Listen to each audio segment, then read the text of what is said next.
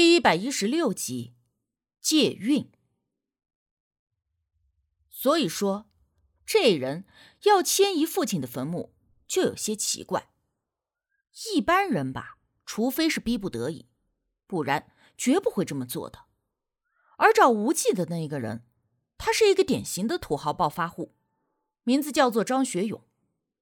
他见了无忌，就开始哭诉，说呀，他从过了年开始。就几乎一个月都能梦到父亲好几回，每一次呢，他父亲不是要打他，就是要骂他，而且骂的呀都是非常难听的。他之前呢也请过好几个大仙儿、法师什么的，不论是道教的、佛教的，还是什么野路子的，只要他能想的都去看过了。那些大师说什么的都有，其中吧有几个也挺神的。给张学勇弄过之后呢，果然就有一段时间梦不到父亲了。可是这好日子还没有消停几天，他就又开始了，而且比之前骂的还更凶。这张学勇后来呢，几乎都不敢睡觉，大白天困得不行，就在公司里迷糊一会儿，而且身边还得有人看着。总之呀，每天都吓得提心吊胆的。其中呢，有几个高人就告诉张学勇，说他父亲在墓里不舒服、不高兴了，反正就是各种捣鼓。因为这个事儿啊，还把墓整修了一番，但是依旧没有起到什么决定性的作用。这事情啊，断断续续的，持续了差不多两三个月。最后，有人给张学勇就介绍了无忌，说无忌呢是非常有能耐的法师。帮自己解决过什么问题？云云的。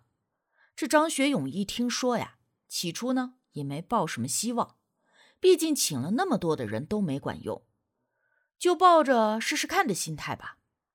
而无忌当时只是听他简单的说了事情的经过，又问了一下他父亲的生辰八字，就告诉了他问题究竟出在哪里。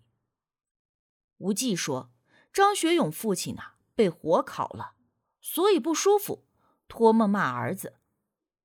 张学勇一听，他就愣了，问自个儿老爹怎么会被火烤了呢？无忌想了想，才对张学勇说：“其实呀，他父亲还没走，因为有所眷恋，所以呢，就一直都还徘徊在生前常在的地方。”这张学勇一听就毛了，只知道自己的老爹死了多长时间。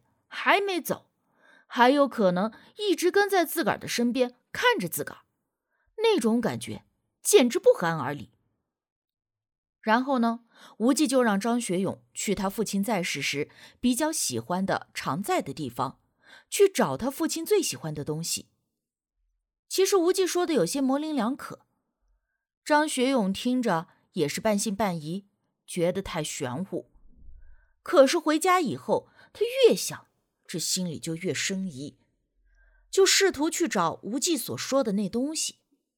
他知道自己父亲生前最喜欢待在他自己的书房里，有时候呢，甚至吃饭睡觉一整天都在里面。如今父亲虽然不在了，但是那书房还保留着，只不过现在成了张学勇的书房。他来到了书房，一进门就觉得头皮发麻。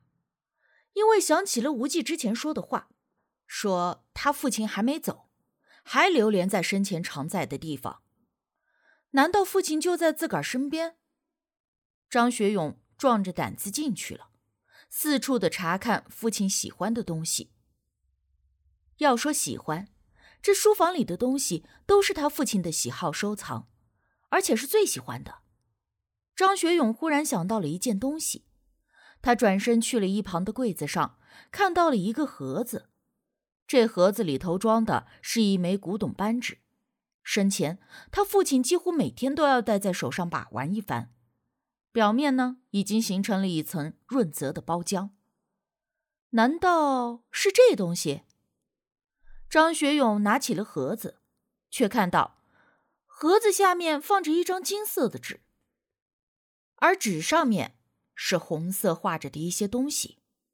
张学勇想了好半天，这才想起来这金纸是什么。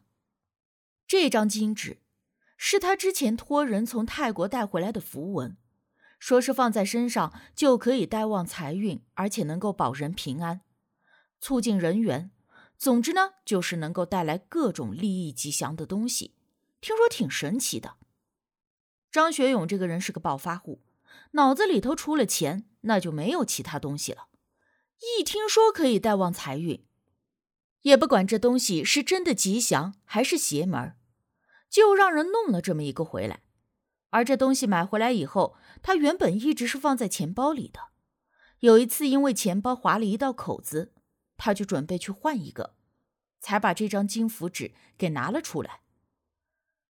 刚好那天他来父亲的书房找东西，当时看到这个扳指的盒子，他就好奇心打开了看看，因为平时他父亲都不准任何人动一下的。而当他拿起盒子的时候，顺手就把担心折坏了的金纸放在了一边，而把完扳指的时候，听到了他父亲开门的声音。担心父亲知道自己偷偷看了扳指会生气，就立刻把盒子扣上，放在了架子上，而盒子下面压着的金纸也就忘在了脑后。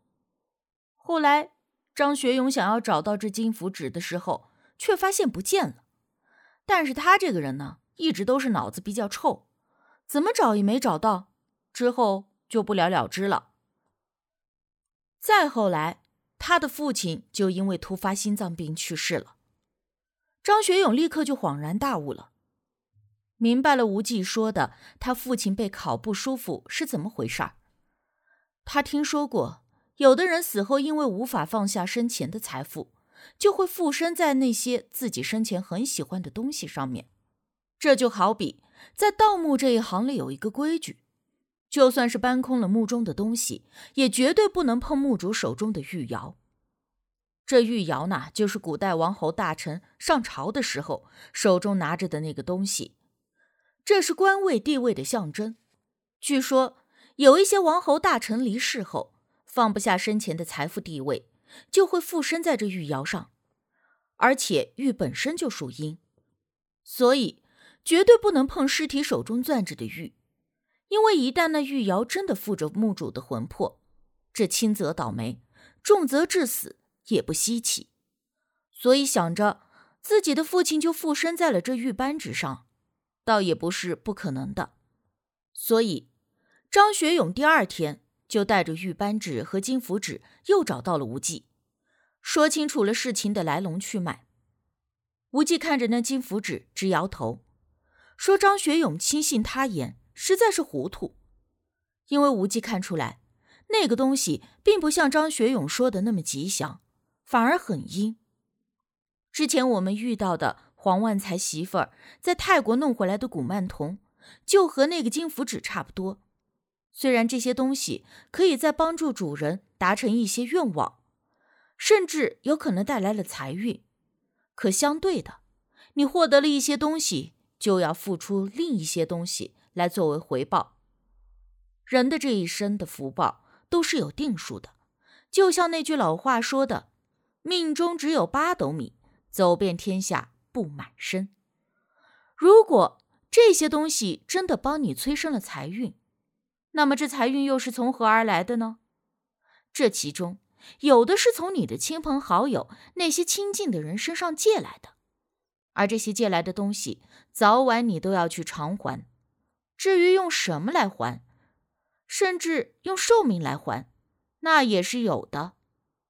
而这还不算是最坏的，最无奈的是，有些人浑然不知，这催生出来的财运也很有可能是自个儿身上借下来的。